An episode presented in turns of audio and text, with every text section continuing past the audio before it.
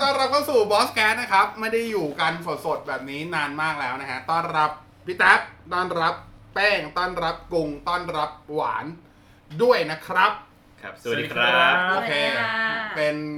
EP แรกในรอบ 3 เดือนปะวะ ที่อัดแบบเจอหน้ากันอะไม่นับ เพราะว่าที่ผ่านมาเราเราอัดผ่านซูมเรามาผ่านออนไลน์มาตลอด ใช่เราเราหายกันไปตอนไหนอะตั้งแต่เดือนตอนอมีสมนาทปิดอะอ่าตั้งแต่มีนากลางมีนา กลางมีนา แต่นี่คือกลางปิดกพร้อมรห้ากงฎาปิดพร้อมห้างก็คิดดูดิเมษาพฤษภามิถุนาเนี่ยสามเดือนพอดีสามเดือนแล้วนะ นี่ถือว่าจัดแจ่มมาก ๆ นะสามเดือนแหละเพราะเราจ่ายค่าซูมไปสามเดือน ใช่ใช่ใช่จำได้ชัดเจนมาก อืมเออแล้วอิงจากค่าซูมใช่ปะใช่ใช่โอเคแล้วเราก็เพิ่งแคนเซิลไปเองทำไมล่ะครับ เขาไม่ใช่แคนเซิลเขาเรียกว่าอันสับสอักายสกายอ่า จะใช้ได้จนถึง 26 กรกฎาคมอ่าประมาณนี้จาก26ว่าไม่ใช่แล้วกล่าวว่าไม่ใช่หรอกเพราะว่าเราจ่ายไงอ๋อ ตอนตอนจ่ายก็แบบเอ้ยเดี๋ยวบอสจ่ายให้ไม่ไม่ก็ตอนหลังมาบอกว่า เอ้ย ค่าค่าซูมเท่าไหร่เดี๋ยวโอนให้ไม่ต้องไม่ต้องเดี๋ยวป๋าออกให้แต่ต่อมาอืมเดี๋ยวช่วงช่วงนี้ช่วงจ่ายนี่หน่อยนะไม่ให้กูจ่ายค่าซูมเผื่อถูกกว่าเยอะเลย เรียบร้อยเรียบร้อยโอเค กลับมาทั้งทีเลยคุยเรื่องอะไรที่แบบ ที่บอสแคทไม่ค่อยได้คุยเรื่องนี้มาสักพักใหญ่ๆละจริงจัง มีสาระนี่แหละคือคือสามเดือนที่ผ่านมาออกทะเลเยี่ยอะไรก็ไม่รู้จริงๆคือไม่ไม่ได้คุยเรื่องเออไม่ไม่ไม่มีเรื่องแบบอะไรเลย ไม่มีเทคโนโลยีไม่มีหาอะไรเออไม่เกี่ยวไม่เกี่ยวกับเทคเลยอะไม่เกี่ยวเลยนะฮะก่อนนี้ก็เลยจะคุยเรื่องเทคนิดนึงก็คุยเรื่องของ 5G นี่แหละ คือไม่มีไม่มี topic อะไรเป็นชิ้นเป็นอันนะ แต่มันเป็นการเหมือนกับมานั่งเล่า เพิ่งพูดว่าจะมีสาระมีซีเรียสแล้วก็บอกว่าอ๋อไม่มีอะไร topic อะไรเป็นชีวิตคือคือแบบคำว่า topic ชิ้นเป็นอันหมายความว่ามันไม่มี topic ที่ที่สามารถอธิบายสิ่งนี้ได้แบบ เราเราเราไม่ได้กำลังพูดถึงเทคโนโลยี 5G เราไม่ได้กำลังพูดถึงรีวิวอะไรเกี่ยวกับ 5G แต่เรากำลังพูดถึงภาพรวมของ 5G กับสิ่งที่เกิดขึ้นจริง ในปีนี้ 2020 เราผ่านมาเอาจริง ๆกำลังจะครึ่งปีแล้วนะ ถือว่าปีนี้เร็วนะครับใช่ป่ะมีใครรู้สึกว่าปีนี้เร็วถ้าฟัง ถ้าฟังไปตอนถ้าถ้าถ้าผู้ฟังฟังอยู่เนี่ยก็คงจะผ่านครึ่งปีแล้วล่ะยังดิเฮ้ยมันออนมันจันทร์ไม่รอรอรอรอเอออ๋อออนเร็วเลยเหรอออนเร็วออนเร็วว่าไม่ได้ออนมาสองไม่ได้เดือออนกมาอธิบายผู้ฟังหน่อยดิว่าเกิดอะไรขึ้นอธิบายสิคือบอสแคทที่หายไปสองอาทิตย์เนี่ยไม่ได้ปลิวไม่ได้ไปติดพิษอ่าโควิเซ็ดนทรันปริใดๆทั้งสิ้น ไม่ได้กักตัวสเตจควอลันทีนอะไรทั้งสิ้น ไฟล์ที่อัดผ่านซูม เสีย จริงเหรอ เสียงเป็นเสียงหุ่นยนต์ทั้งคลิปเลยสองคลิป มันเป็นเสียงแบบ เอ๊ะเอ๊ะเอ๊ะอย่างเงี้ยคือแบบ อืม ขนาดเสียงเบาอัพไปยังโดนด่า อันนี้กูคงโดนประนามแหละ ก็เลยไม่อัพดีกว่า มันมันมันมันจะฟังรู้เรื่องประมาณแบบสามวิ แล้วก็ฟังไม่รู้เรื่องสามวิสลับอยู่อย่างเงี้ยไปเรื่อยๆนึกออกปะ ก็เลยตัดสินใจทิ้งมันไปเลยแล้วกัน ทั้งๆที่เป็นเรื่องที่สนุกมากนะ ก็เลยตัดสินใจ unsubscribe ซูไปเลยมีหน้าไม่รู้ อันนี้ไม่งอนรู้งอนละงอนงอนเออ คือแบบ คือ คือถ้าใคร ถ้าใครเคยใช้ อันนี้ก่อนจะไปเข้าเรื่องฮันจีคือใครเคย เคยอัดเสียงผ่านซูมอะ เวลาคุณ เวลาคุณ ประชุมคอนคอผ่านซูมกันอะ มันจะมีปุ่มให้ record ได้ใช่ป่ะ เวลา record มา แรก ๆ ไม่รู้ แรก ๆ คือเข้าใจว่าซูมมันเป็นวิดีโอใช่ป่ะอันนั้นมันก็มาเป็นไฟล์วิดีโอ เป็น MPEG 4มั้งผมจำไม่ผิดแล้วก็เออหรือเป็น .mov เนี่ยแหละ mov แล้วก็ผมก็เลยไปเข้าอ่าอ่า format factory เอาเฉพาะเสียงออกมา อืม แต่ตอนหลังก็สังเกตเอ๊ะมันมีไฟล์ mpeg 4อยู่ด้วยนี่หว่า ที่เป็นแบบเอ้ยไฟล์ m4a อยู่ด้วยนี่หว่าเออเออก็เลยแต่ไฟล์แต่ไฟล์มันเล็กมากนะเหมือนว่าอย่างวันมีคลิปหนึ่งที่เราคุยกันอยู่ประมาณ 3 ชั่วโมงมั้ง อืม2ชั่วโมงครึ่งเกือบ3อะไฟล์ m4a ที่เป็นไฟล์เสียงอย่างเดียวอะมีขนาดแค่แบบร้อยกว่าเมกะ คือแบบมันเล็กมาก คือมันบีบอัดจัดเลยอะ น่าจะแค่ประมาณ 48K ด้วยมั้ง 48 64K อะไรประมาณเนี้ย ก็เลยแบบคาดหวังว่าไอ้วิดีโออะ ถ้าแปลงออกมาแล้วเสียงน่าจะดีกว่า อ๋อ ปรากฏเปล่า เสียงแม่งเท่ากันเลย มันคือไฟล์เดียวกันอืมอ่าก็หลังแยก็เลกยเอาไว้ให้ ใช่ ก็เลยหลังๆแล้วคือด้วยความเป็นอย่างเงี้ยหลังๆ ก็เลยกลายเป็นว่าพออัดอย่างเงี้ย พอไฟล์วิดีโอมันจะใหญ่ ก็เลยลบทิ้งก่อนเลย แล้วก็เหลือแต่ไฟล์ไฟล์เสียงไว้แล้วก็ rename ไว้ว่าเป็นเรื่องอะไรเรื่องอะไรอ่า แต่ไอ้สองคลิปล่าสุดเนี่ยก็ทำแบบนี้คือลบไฟล์วิดีโอทิ้งกันเลย ไม่มี backup ไม่ได้ backup ได้แล้วก็เหลือแต่ไฟล์เสียง แล้วพอแล้วคือยังไม่ได้ตัดไงชะล่าใจก็เออสองสามวันเดี๋ยวค่อยมาตัดอะไรเงี้ยอ้าวไอ้ห่าเสียงเป็นหุ่นยนต์จะกู้เอาไฟล์วิดีโอกลับมาแปลงเสียงก็ไม่ได้ เพราะลบทิ้งไปแล้วมันไม่ทันแล้วแล้วแล้วคือเป็นคนแบบ security จัดอะ Windows มันจะมีสามารถให้ตั้งนู่นนี่นั่นได้ใช่ป่ะผมอะใช้โปรแกรมพวก shader ในการลบด้วย คือลบกู้แล้วไม่ลบเลย กู้ ลบแล้วไม่สามารถกู้ได้ เออ ใช้พวก shader ด้วย คือ security จัด PC บ้าน security ทำไมวะ ก็ยังงงตัวเองอยู่ ก็นี่ไง นี่ไงก็เรียบผลร้อยของสี security จัด เขียวมาก ก็เรียบร้อยไป นั่นคือตามนั้น นั่นคือสิ่งที่เกิดขึ้น แต่ว่าวันนี้พอดีพอดีเราคุยกันนอกรอบก่อนที่จะกดอัดเรคคอร์ดเนี่ยพอ ดีอัปเดตสถานการณ์เรื่อง 5G เพราะอย่างพี่แท็บก็อะทำงานในบริษัทที่ต้องเกี่ยวข้องกับ 5G แล้วตอนนี้ ครับก็คืออะลิงซิสอะคุยตรงๆ ก็คือเกี่ยวกับพวกเราเตอร์ปัจจุบันลิงซิสก็ทำอุปกรณ์ที่เป็นพวกเกี่ยวกับ 5G ด้วย ใช่ในต่างประเทศนะอัในนนี้ไทย อันนี้บอกได้อันนี้บอกได้ในไทยเข้าบ้างยัง CES เปิดตัวไปแล้ว อ่า ของเป้งบอกได้ยังอยู่ไหน ยังยังดีกว่ายังอยู่ ยังดีกว่า ยังดีกว่าอะแต่เป้งก็เกี่ยวข้องแน่ๆกับ 5G นะฮะ โดยเป็นประเด็นโดนด่าอยู่ด้วยตอนนี้ สบายสบายๆนะ อะส่วนผมเองก็โอเค ในฐานะที่จัดรายการ IT ด้วย แล้วก็เป็นทั้ง consult ของบางที่ด้วยก็ต้องมี อะไรนะ 5G ด้วย อินฟลูเอนเซอร์โรคอะจิต ที่มีเอาเอาให้ครบเอาให้ครบ anti อินฟลูเอนเซอร์จำไม่ได้ละไปไปดูในที่มี EP หลังๆ ที่มีเมีย anti iOS ใช้ไอโฟนอยู่ในมือเนี่ยและมีอาจารย์วีระเป็นไอดอล ไอดอลและมีแนวโน้มที่จะเป็นอาจารย์วีระในอนาคต คือถ้าเป็นอาจารย์วิรัตแล้วรวยเท่าอาจารย์วิรัตผมโอเคนะ ผมโอเค ถ้าแฟนอาจารย์อยู่ด้วยขอโทษครับห้ามห้ามไม่ฟังอาจารย์นะเดี๋ยวเดี๋ยวเดี๋ยววันจันทร์มาเลย กูต้องเจออาจารย์ทุกวันนะเว้ยกูบอกก่อนแล้วแกก็ชอบเดินมาจับพุงหยิกพุงกูอยู่ด้วย เออ ในห้องน้ำด้วย เออในนี้ในห้องน้ำเนี่ยประจเดี๋ยวเดี๋ยววิกเนี้ยแหละ หยิกหยิกแล้วอยู่นาน บอส ฟังอยู่นะำกลัวใจกลัวใจมาก ก็คือจะมาอัปเดตเรื่องของ 5G เพราะว่าสิ่งที่เกิดขึ้นก็คือหลายคนรู้อยู่แล้วว่าปี 2020 เฮ้ยเป็นปีที่แบบเหมือนของไทยก็ตั้งเขาเรียกว่าตั้งตั้งเป้าหมายไว้ เดี๋ยวบุดหมายผมโดนแซวอีก ตั้งเป้าหมายไว้ว่าเฮ้ยปีนี้เราจะใช้ 5G กัน ซึ่งพอเขาเปิดประมูลคลื่น 2,600 มันก็เปิดใช้งานเร็วเลย อย่างน้อยก็มี AS กับ True เปิดให้ใช้งานก่อนนะครับทั้งๆที่ จริงๆ การจัดสรรน่ะเขาจัดสรรคลื่น 700 ไปก่อนแล้ว ถ้าใครเคยฟัง EP เก่าๆ แต่ว่า 700 เนี่ยมันก็ติดอยู่หลายเรื่อง ไม่ใช่เป็นเรื่องของอ่าคลื่น 700 ในส่วนของทีวีดิจิตอลที่ก็เลื่อนด้วยเพราะว่าก็ติดช่วงของโควิด -19 ก็ล่าสุดอย่างผมพยายามคุยกับหลายๆ ค่ายเอาคุยบอกชื่อแบรนด์มาเพราะยิงคุยทั้ง 3 ค่ายอยู่แล้ว คุยกับทาง d t แทเนี้ยเพราะ d t แทไม่มีขึ้น2,600 ให้ใช้ เขามีแต่ 700 กับ MM Wave นะเราตัด MM Wave ทิ้งเลย เราเหลือแค่700อย่างเดียว MM Wave ละไว้ที่ฐานที่เข้าใจก่อนเรายังไม่แตะกันในช่วงปีนี้700มันคือ เป็นคลื่นที่ทุกคนรู้ว่ามีทั้ง3ค่ายใหญ่ AS d t แท True มีหมด แต่ AS กับ True อะเขามีคลื่น2,000คลื่นที่เป็นแบรนด์ NC1 มาให้ใช้บริการมตอองนเนี้ยง่ายๆคือมีคลื่นคลื่นต่ำคลื่นกลางแล้วก็อ่าคลื่นสูงซึ่งตอนเนี้ยเราตัดคลื่นสูงทิ้งไปก่อนที่เมื่อกี้ MM Wave ตอนนี้ AS AS มีกับกลาง True มีกับคลื่นต่ำกลาง ตอนนี้เปิดให้บริการคลื่นช่วงกลางที่เป็น mid range อยู่อืมครับแต่ว่าช่วงที่เป็น low band เนี่ย ทั้งสามค่ายมีอยู่แล้ว เพราะว่าได้มาตั้งแต่กสทชยัดเยียดให้ตั้งแต่ตอนไปตอนตอนตอนไปยื่นผ่อนผันการประอ่าการชำระเงินนู่นนี่นั่น มันอยู่ในข้อตกลงอยู่แล้วอะไรเงี้ยแหมสวีทเหลือเกินไม่ได้สวีทนะกูหนาว แม่งเข้าแม่งเข้าหน้าเลย นี่ตายแห้งกันเลยเอาจริงคืออย่างนี้ฮะผู้ฟังตอนนี้ผม ผมกับน้องกรุงเนี่ยนั่งอยู่แล้วก็ แล้วผมจะบอกนะผมปรับให้ไม่ได้ด้วยแอร์คือเข้าเรียกว่าเข้าตาเลยดีกว่าอย่าได้เข้าหน้า เพราะว่ามอเตอร์สวิงเสีย นะฮะนี่คือจุดจบของสาย swinging นะพอสวิงเยอะไปมันก็เสียอย่างใช่เงี้ยสวิงแล้วสวิงทั้งบนล่างและซ้ายขวาไม่ได้ทั้งคู่เลยนะผมใช้มอเตอร์ชุดเดียวกัน ครับ คือถ้าสวิงปุ๊บแอร์จะไม่เย็น เหมือนมอเตอร์มันร้อนอะ คือรอช่างมาซ่อมวันอังคารอยู่ อ่านี่มันแอร์อะไรแอร์ไดกิน โอ้โหโอ้โหเฮ้ย ของมันเสียได้เก่าแล้วอย่างงี้เฮ้ยเก่าเก่าออตัวนี้ก็ตั้งแต่ปีน้ำท่วมอะ ครับครัห้าบ สี่อะ ครับเออก็นั่นแหละ เป็นสิ่งแรกที่ติดเลยนะตั้งแต่น้ำท่วมเฟอร์นิเจอร์ยังไม่ซื้อเลยติดแอร์ก่อนแน่นอนแหละจริงเพราะว่าตอนนั้นคือเข้าห้องนอนไม่ได้ห้องนอนเละมาก คิดแล้วต้องนอนข้างนอกติดแอร์ก่อน นะ จะได้นอนอะอะ กลับมาเรื่อง 5G ครับอ๋อมีมีมีมีการเสิร์ฟผ้าห่มเพิ่ม มีการเสิร์ฟผ้าห่มเพิ่ม เออเสิร์ฟเข้าเหมือนเหมือนเหมือนเหมือนพวกสเคงรื่องบินสารแหละสงสารแหละผู้ประสบภัยหนาวอะ เดี๋ยวโอเค เอาผ้าห่มตาช้างอ่าทีเนี้ยพอมาปีเนี้ยพอเริ่มใช้บริการ 5G อย่างตัวที่เป็นอ่าเราเรียกกันว่า N41 ที่ AIS กับ True ให้วันนี้มันก็ปัญหาก็ตามมาอีกบานเลย เช่น เครื่องรุ่นนี้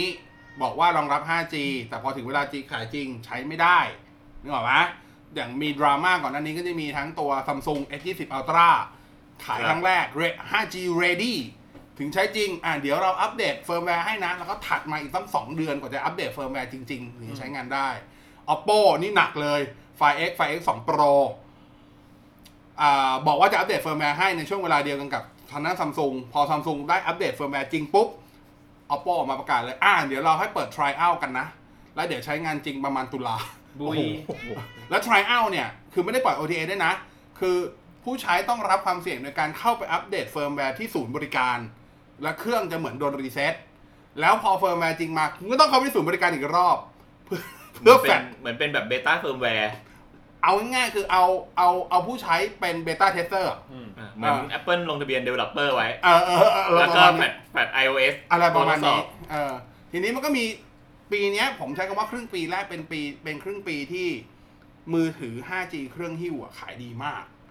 เพราะว่าพอพอมือถือเครื่องหิ้วส่วนใหญ่มันมาจากจีนอืม จีนอะอย่างตัว China Mobile อะเขาใช้ N41 เหมือนไทย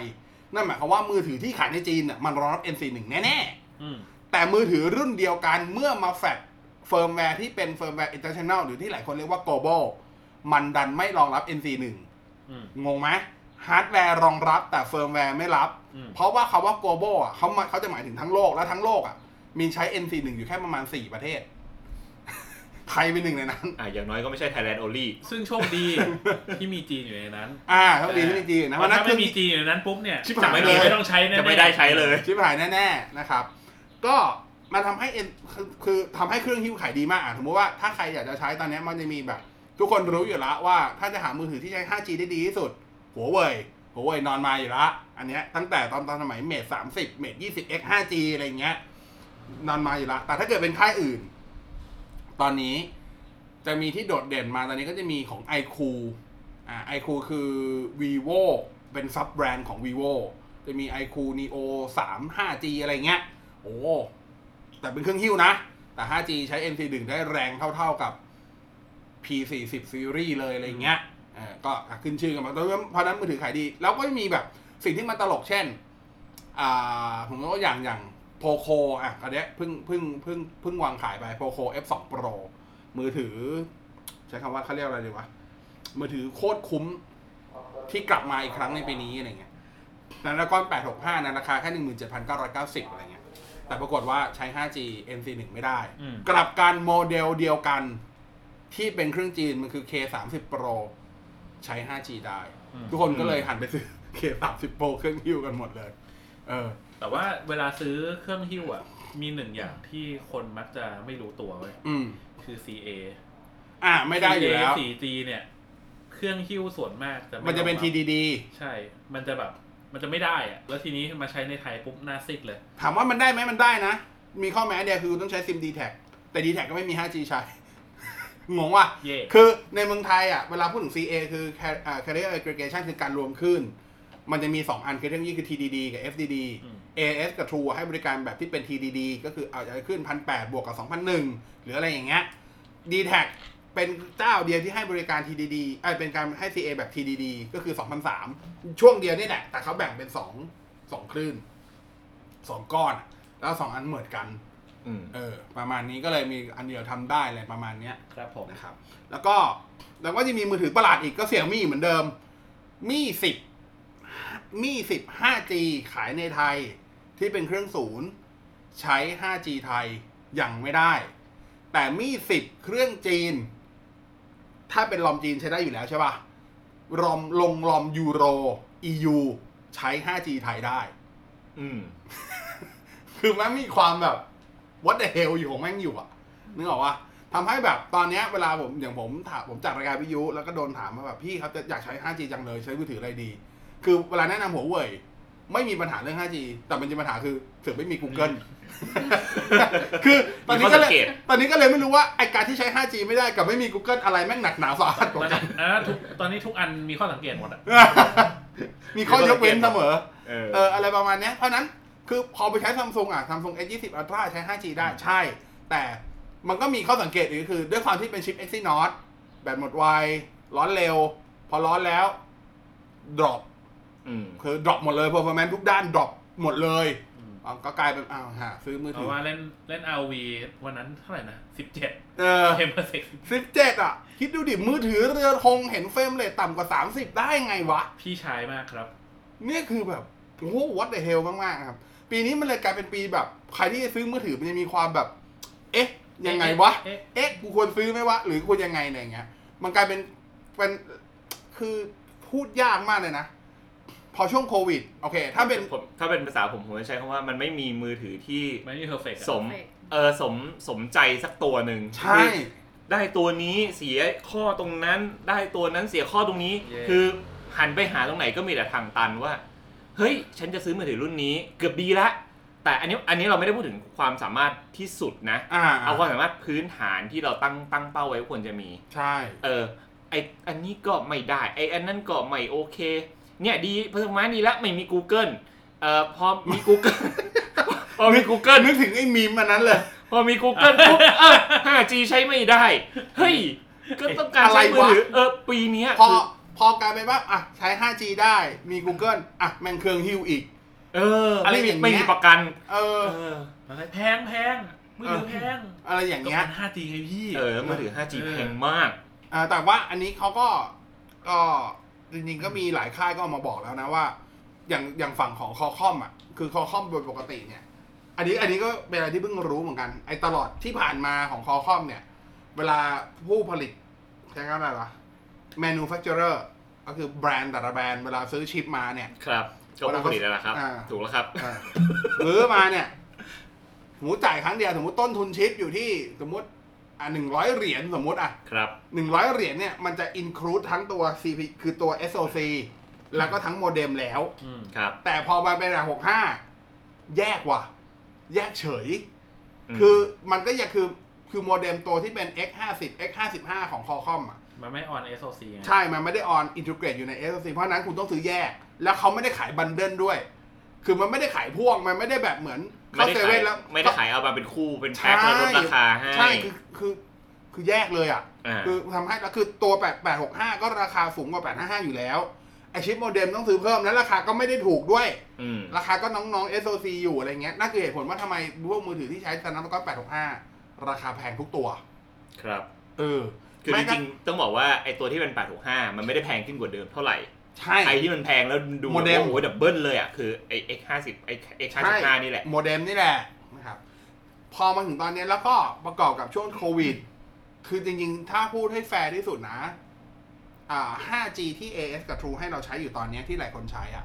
ยังไม่ใช่ช่วง final ด้วย คือถ้าเป็นทางแง่ marketing เขาเรียกว่าไม่ใช่ช่วง commercial อืมยังไม่ใช่ full commercial test ช่วงยังเทเป็นสชุด test อยู่เลยแต่แบบหลายคนก็โอ้มันดีจังเลยอะไรเงี้ยทุกคนยังอยู่วิ่งอยู่ทุ่งลาเวนเดอร์อยู่ แต่คนนี้ใช้เพราะมันเร็วไง ก็ใช่สิไม่มีใครหารมึงเลยอะ ในหนึ่งเซลล์ไซต์ตอนนี้มึงจับอะ ในในหนึ่งอะมีถึงร้อยคนเมื่อก่อน ในนั้นอะกูว่าไม่ถึงอะ เพราะไม่มีมือถือให้ใช้อะนึกออกปะอืมเออแล้วก็คือเท่าที่รู้มาก็อย่างของ AS เนี่ยน่าจะเริ่มเป็น full commercial ประมาณตุลาคมอืมของ True เนี่ยเมื่อกี้ AS นะ ของ True เนี่ยปีหน้าเลย ปีเนี้ยปล่อยให้ใช้แบบอย่างเงี้ยอ๋อเลื่อน เพราะตอนแรกเอ่อ ถ้าเกิดว่าใครใครได้ใช้อะผมว่าอ่าอ่าถ้าเกิดใครได้ทดลองใช้อยู่ในโอ้ช่วงนี้เนี่ยไม่น่าป้ายจะบุกเลยเขาจะมีแถบมี SMS มาให้ว่าถ้าเป็นของ AIS จะอ่าได้ใช้น่าจะประมาณ 2 เดือนใช่ซึ่งหมายความว่าช่วงณตอนแรก commercial ณตอนเนี่แรยกเป็นแบบนั้นอ่าก็จะได้ใช้ประมาณ 2 เดือน แล้วก็ส่วน True เนี่ยจะเริ่มใช้ประมาณตุลาใช่ อันนี้คืออันนี้คือตอนที่รับ SMS SMS นะ SMS เนี้ยมันออกมาก่อนโควิดอ่านั่นคือพอระหว่างช่วงโควิดอะทุกอย่างมันเปลี่ยน คือสำหรับคือโควิด -19 เนี่ย เกมเชนเจอร์ของแท้และแน่นอนที่สุดในโลก ครับ คือ new normal แบบ everything จริงกับเบลสัสๆอะคือนึกออกไหมคือหมายความว่าอ่าอย่างอย่างอย่างร้านอาหารนะสมมติถ้าเป็นธุรกิจร้านอาหารตอนเนี้ย ไม่มีคือทุกร้านต้องพยายามคิดวิธีแคมเปญวิธีนั่งกิน มึงจะสลับยังไงก็ได้ให้คนมันในร้านมากที่สุดและไม่ผิดกฎหมายด้วย เอ่อเราจะไม่เห็นบรรยากาศของก๋วยเตี๋ยวเรือที่สามารถขี่คอกันกิน เออยากอะหมูกระทะที่แบบแทบจะแย่งกันยากละอันนั้นจะยากละอะในแง่ของฝั่งโทรคมนาคมเองเนี่ย พอตอนแรกอะของของ AS เนี่ย ถ้าผมจะไม่ผิดเขาจะจะให้เริ่มเป็น full commercial เนี่ยกรกฎาคม ซึ่งมันเป็นแผนเดิมของกสทช ที่จริงๆอะใบอนุญาต 2,600 อะ มันจะต้องออกกรกฎาคม แต่ตอนนั้นอะด้วยความที่ก็ทั้งสองค่ายแหละ กูอยากใช้จังเลยกูจ่ายเงินก่อนเลยโป๊ะมีเอ๊ะแน่กสทชก็ได้จ่ายอะใช้เลยจ้าอย่างงี้ อืม ก็เลยกลายเป็นอย่างที่เห็นออกมาอย่างเงี้ยโอเคมันก็เป็นเรื่องดีคือเขาก็ได้ได้ได้ทดสอบเร็วกว่าคนอื่นใช่ปะล่ะ ล่าล่าสุดมีข้อมูลที่เพิ่งได้รู้มาด้วยนะ บอกว่าที่ 5G ยัง implement ไม่ได้ แม้กระทั่งในช่วงทดสอบอะเพ ราะว่าผู้เชี่ยวชาญจากต่างประเทศที่จะเป็นคนเข้ามา implement หรือว่าเป็นคนปรับเซตอะไรพวกเนี้ยเข้ามาเข้าไม่มาได้ไม่เข้ามาไม่ได้ได้ ทั้งทั้งข้อห้ามของทางบ้านเขาแล้วก็บ้านเราด้วยอะไรก็เงี้ยเข้ามาก็แล้วก็สเตจควอลันทีเออ14แล้ววันก็แล้วไม่อะมีใครโอเคที่จะเข้ามาแล้วโดนสเตทควอลันทีน14วัน ทั้งเข้ามาบ้านเราหรือกลับไปบ้านทำเขาไมอะเลี้ยงออกจะดีเข้าเดือนฟูลเซ็ตเอเดือนอหนึ่งเขาบอกว่าถ้าอยู่ในที่ที่รัฐบาลจัดให้ก็จะอยู่ฟรี แต่ว่าถ้าไปอยู่โรงแรมก็จะมีค่าใช้จ่าย 14 วันตกแล้วประมาณวันนั้นได้คุยประมาณกี่แสนก็ไม่รู้อะแล้วใครจะเป็นผู้รับผิดชอบโรงแรมเหี้ยเหรอค่านี้เอออะไรประมาณเนี้ย14 วันรวมอาหารรวถ้ามไปอยู่ทุกโมอย่างเทลได้ไหม แต่ว่าเขาก็สูญเสีย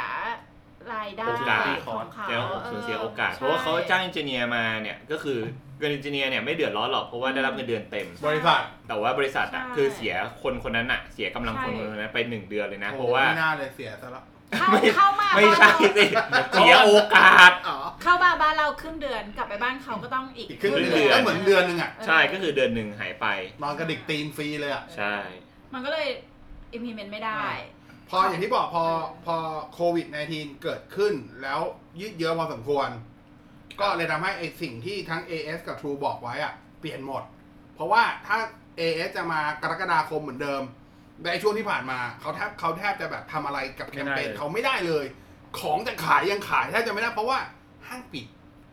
อืมถูกปะทำอะไรไม่ได้ก็เลื่อนอ่าถ้าของ AS เท่าที่ผมรู้ก็เนี่ย ตุลา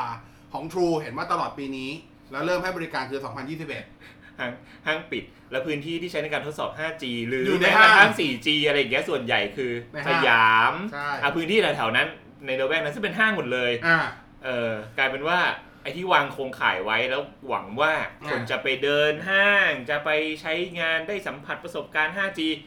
หมด ตอนนี้คนต้องการถามว่าเมื่อไหร่ 5G จะถึงบ้านฉัน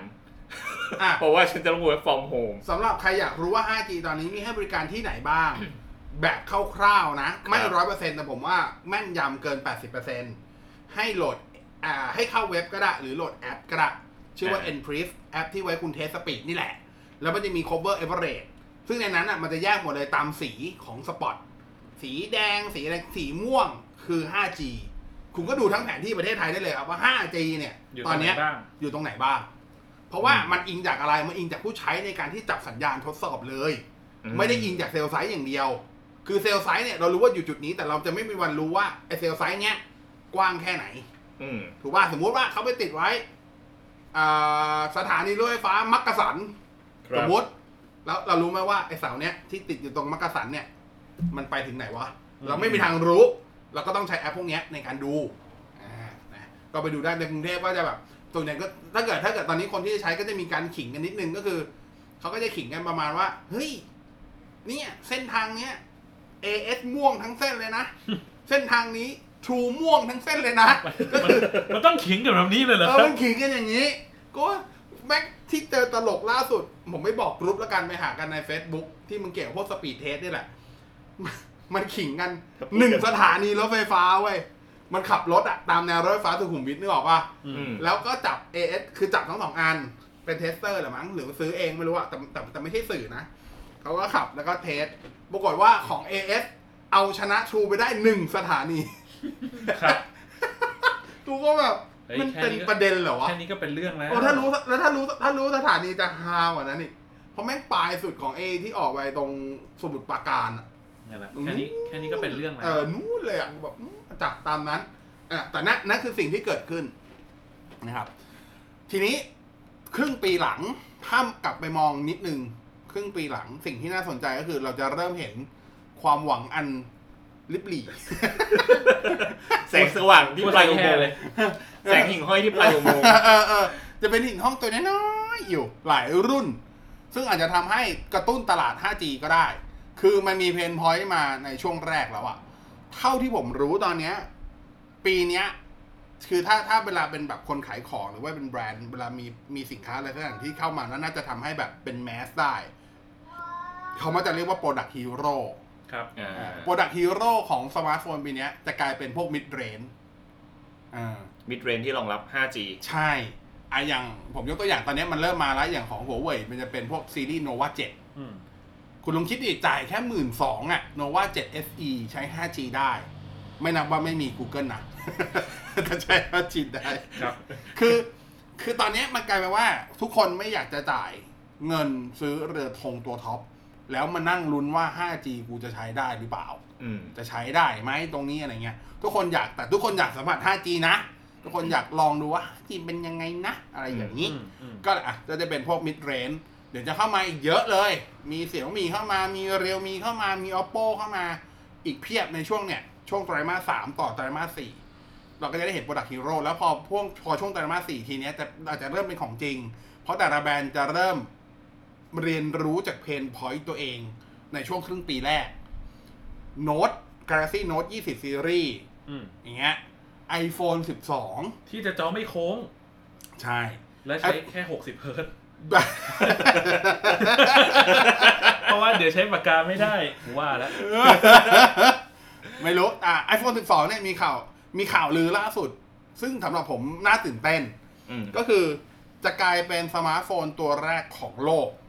ที่จะใช้ชิปโมเด็มคือ Qualcomm X60 อืมอะ Qualcomm X60 ดียังไง จริง ๆ คือบ้าปัจจุบันอะชิปโมเด็ม 5G ที่หรือชิปมือโมบายแล้วกันที่ดีที่สุดอะมันเป็นของหัวเว่ยมันมีสามารถรองรับอย่าง 5G รองรับทั้ง NSA SA ได้ทำอีกอ่าอะไรเขาเรียกว่าอีกอิมเมอร์กันได้นู่นนี่นั่นอะไรเงี้ย ซึ่งของ Qualcomm ยังทำไม่ได้อืมแต่ X60 เนี่ยมันทำได้ แต่ X60 เนี่ยมันถูกประกาศแล้วว่ามันจะขายปีหน้าอืมในฝั่งของ Android อะนะ แต่ตอนนี้มีข่าวลือล่าสุดว่าในชุดในในชิป A13 เอ้ย A14 จะใช้โมเด็ม X60 ตัวนี้ ก็เดี๋ยวรอดูว่ามันจะดีขึ้นไหมครับนะครับอะเมื่อไหร่แต่สังเกตว่าครึ่งปีหลังจะมี แล้วเวลา Apple ทำ iPhone อะ จะชอบมักจะชอบทำ iPhone ประเภทแบบว่า SKU เดียวเออเหมือนใช้ทั้งโลกหรือ SKU น้อยๆ แต่สามารถใช้งานได้แบบรองรับเครือข่ายชนิดที่เรียกว่าแบบทั่วโลกอ่า โอ้โหนี่เวเขาอใช้ร์จำได้เขาใช้ว่าคำว่าจำได้ว่าตอน global4G อะ phone เอใช่อจำได้ว่าตอน 4G ก็คือตอนเปิดตัวก็บอกว่าอะใช้ได้ทุกประเทศทั่วโลกจบ ประมาณนั้น ใช่ไม่ต้องมานั่งลดคิดความว่าสับสน ใช่ใช่ อันนี้ก็ต้องรอก็อาจจะเป็นอาจจะเป็น game changer อีกตัวหนึ่งก็ได้ อันนั้นก็รอดูนะครับ จะใช้ได้ไหมวะแต่ว่าด้วยความที่ ไม่จะมี 5G ป่าวะอย่างอย่างที่บอกว่าด้วยความที่ชิปโมเด็มมันแพงมาก ก็ราคาจะขยับเออเพราะนั้น ไม่แต่ประเด็นคือ Apple อะไม่มีปัญหานั้น เพราะ Apple อะมันแพง to start with มันแพงอยู่แล้ว เพราะฉะนั้น Apple มี2 choice ก็คือขายราคาเท่าเดิมลดกำไรลงอ่าลดกำไรลกังบกับขึ้นอัพขึ้นไป หรืออาจจะอัพขึ้นไปผมว่านิดเดียว ผมไม่ได้ว่าอัพขึ้นเยอะ เอ่อขายราคาเดิม แต่สิ่งที่ลดลงไม่ใช่กำไร สิ่งที่ลดลงคือสเปคบางอย่างไอ้เหี้ยเหี้ยคืแล้อวคือสิ่งที่ควรจะมาในปีหน้าแล้วอะเออเออ อาจจะหายไปอาจจะไม่ได้เห็นอาจจะได้อย่างที่อ่าเมื่อกี้บอกว่าจออาจจะเป็นแบบจอธรรมดาเหมือนเดิม หรืออาจจะไม่ได้ขยับอะไรต้องไปรอดูที่แบแต่บว่าบื้อหวามาก แต่ที่แน่คือตอนนี้ผมก็แอบแอบเป็นห่วงแฟนๆ Apple อยู่อืม ประมาณหนึ่งนะ เพราะข่าวลือออกมามันดูสวยหรูมากอะ ก็ทุกทีอะก็ทุกทีทุกทีทุกทีทุกทีอะเป็นเรื่องใช่ปกติ แล้วพอออกมาว่า ว่าอะบออย่าง ดี้เดิมอย่างอยากซื้อไหมก็เห็นก็ก็อยากซื้อกันเห็นเออ ซื้ออยู่นะ อย่างปีนี้ก็แบบลือกันแบบอะที่แน่คือดับเพิ่งดับเทียนอันล่าสุดไปหมาดๆเลยเนี่ยลือมาตั้งแต่ช่วงต้นปีว่าปีเนี้ย ติ่งจะเล็กลง คือเล็กคือปกติ อ่าอ่าอ่าอะเป็นตัวแถบตัวใช้คำน้อยแถบมันจะยาวมากใช่ปะ ไม่ใช่ติ่ง อันเนี้ยมันจะลดลงเหลือแค่ประมาณแบบ ลดลงจากเดิมเกือบเกือบครึ่งหนึ่ง ห้าสิบเปอร์เซ็นต์อะอ่า ทำให้เหลือเนื้อที่ในการแสดงผล notification แบบเยอะขึ้นอะไรเงี้ย อืม ล่าสุดออกมาแพทย์จะ confirm แล้วว่าอ๋อเท่าเดิม จ้ะ ดับเทียนไปหนึ่งเล่ม เรียบร้อย แล้วก็จะมีเทียนอันที่อีกอีกอันหนึ่งที่หลายคนรอขอคือ เผื่อใครไม่รู้อ่า ไม่ว่าจะเป็น Gartner IDC ทุกคนรายงานตรงกัน ว่าถ้านับตั้งแต่ต้นปีเอาเอาแค่ไตรมาสแรกก็ได้นะ ของปีเนี้ยมกราคมกุมภามีนาที่ผ่านมา สมาร์ทโฟนในระดับที่เป็นเรือธงแล้วขายดีที่สุดคือ iPhone 11 iPhone 11 เฉยๆนะ ไม่นับ คืออันนี้เขาแยกตามรุ่นเลยนะอืมอืม iPhone 11 คือขายดีที่สุด iPhone 11เพนพอยต์สำหรับหลายคนคือจอถูกปะหลายคนแบบที่ยังแบบอึ๊กอักจออึ๊กอัก LCD เออจอ HD LCD แล้วความละเอียดแค่นี้เองอะไรเงี้ย ไอไอโฟน12ที่จะเป็นตัวตายตัวแทนของมันเนี่ยตามข่าวลือคือจะใช้จอ OLED อ่าความละเอียดจะขึ้นมาเท่ากันกับตัว iPhone 11 Pro อ่าก็คือ Full HD เออซึ่งอันเนี้ยผมว่าน่าซึ่งจะในเป็นฐานะเป็นไป Apple ได้น้อย แล้วแม่งขายราคาเท่าเดิม ซึ่งในฐานะเป็นไปได้น้อยในมาฐากนะ Apple Fanboy ตั้งแต่ iPhone 3G ใหม่ 2G เลยดีกว่า อย่าฝันเลยครับ พอเถอะทุกคน เอออันนี้อันนี้คือแบบ ผมกลัวใจมากนะ คือผมไอถามว่าผมไม่เป็นคนหนึ่งที่เล็งเล็งไอโฟน12 ไว้แต่แบบ คือแต่ส่วนตัวก็ไม่ได้คาดหวังว่ามึงต้องมาขนาดนี้นะ มึงเท่าเดิมก็ได้ จริงแล้ว มึงเท่าเดิมก็ได้แหละ Apple เป็นบริษัทที่มีเงินสด เยอะเยอะที่สุกด ว่าประเทศไทยแล้วก็ล่าสุด นะครับ เยอะกว่าประเทศไทยทั้งปใช่ระเทศ ใช่ เราเคยเราเคยได้ยินนี้ใช่ใช้ไหม คำว่าเยอะกเงิว่านสดทุด้วยนะ ทุนสำรองในใช่คลัง เราเคยเราเคยได้เยอะกว่าทุนเราเคยสำรองถ้าใครจะย้อนกลับไปประมาณสักสองปีที่แล้วมั้งเราเคยได้ยินข่าวว่า Apple อะเป็นบริษัทที่มีมูลค่าของบริษัทอะมากที่สุดในโลกคือหนึ่งในในโลกของเทคอืมคือหนึ่งล้านล้านเหรียญสหรัฐหนึ่งล้านล้านเหรียญนะคือเอามูลค่าหุ้นมูลค่าอย่างเงี้ยอืมล่าสุดเนี่ยคือหนึ่งล้านห้าแสนล้านเหรียญนะอืมอะก็เพิ่มขึ้นไปอีกห้าสิบเปอร์เซ็นต์ประมาณนั้นอะ30กว่าเออ30กว่าเปอร์เซ็นต์อืมเพราะ iPhone SE อืม อ่าคือแบบโอ้โหราคาหุ้นขึ้นแบบคือตลาดหุ้นอะกระฉูดนึกออกไหมอ่าขึ้นไปแบบแตะ new high new high ของ new high และ new high อีกทีอะไรประมาณเนี้ยคือแบบนี่คือสูงสุดประวัติศาสตร์แล้วอะไรเงี้ยอ่าล่าสุดคือหนึ่งจุดห้าใช่คำว่า trillion เหรอ ซึ่งย้อนกลับมาดู SE ซึ่งเฮ้ยย้อนกลับมาดู SE อันนี้เหรอครับ มือถือที่ทำให้หุ้นของ Apple ขึ้นพุ่งกระฉูดเป็นนิวไฮขายดีนะเว้ยก็ขายดีไงขายดีนะขายเว้ยดีแล้วถึงได้บอกไงว่า โอเปอเรเตอร์ทำคิดโปรดูโมชั่นว่าโหดด้วย เขาขายดีขนาดเนี้ย คุณจะไปคาดหวังว่า iPhone 12 จะมาพร้อมกับจอ OLED แล้วก็ความละเอียดสูงขึ้นอะไรอย่างเงี้ยตื่เขานก็เถอะเขาก็เอาแบบเดิมดิ ก็ขายดีอยู่แล้ว โมเดิมด้วยเผลอๆกลัวนะผมโมขอไม่แต่ว่าอันนี้อันนี้ต้องบอกก่อนว่า Apple เป็นเป็นแนวทางการพัฒนาของ Apple อ่าอยู่แล้วอยู่เป็นแล้วลักษณะแบบนี้อยู่แล้วอยู่แล้วคือคุณจะไปคาดหวังว่าเขาจะใช้จอที่มีการปรับความละเอียดเพิ่มขึ้น ยากมากเขาคาดหวังได้คนเราต้องมีความหรวัวมถึงรวมถึงที่เมื่อกี้เหมือนเราคาดพี่บหสวังให้รัฐบาลเราดีขึ้นเรื่อยๆอะเออครับอ่าครับกลับมาที่เรื่องติ่งของติ่งของตู่อ๋อนึกว่าติ่งของตู่เออนะฮะก็คาดหวังคาดหวังว่าจะให้แบบผมพยายามดึงแล้วนะ อย่า อย่าให้ผม อย่าให้ผมไม่พายเรือนกระแสน้ำนะไหลตามนี่ โอ้แฟนไม่มาก็ไม่รอดว่ะ เออเอออะต่อต่อต่อครับ การจะหวังให้ให้ตัวติ่งเนี่ยมันเล็กลงเนี่ยตัวติ่งก็อาจใช้คำอื่นเถอะน่ากลัวไงไม่รู้ ก็อาจจะอาจจะยากนิดนึงเพราะว่าอ่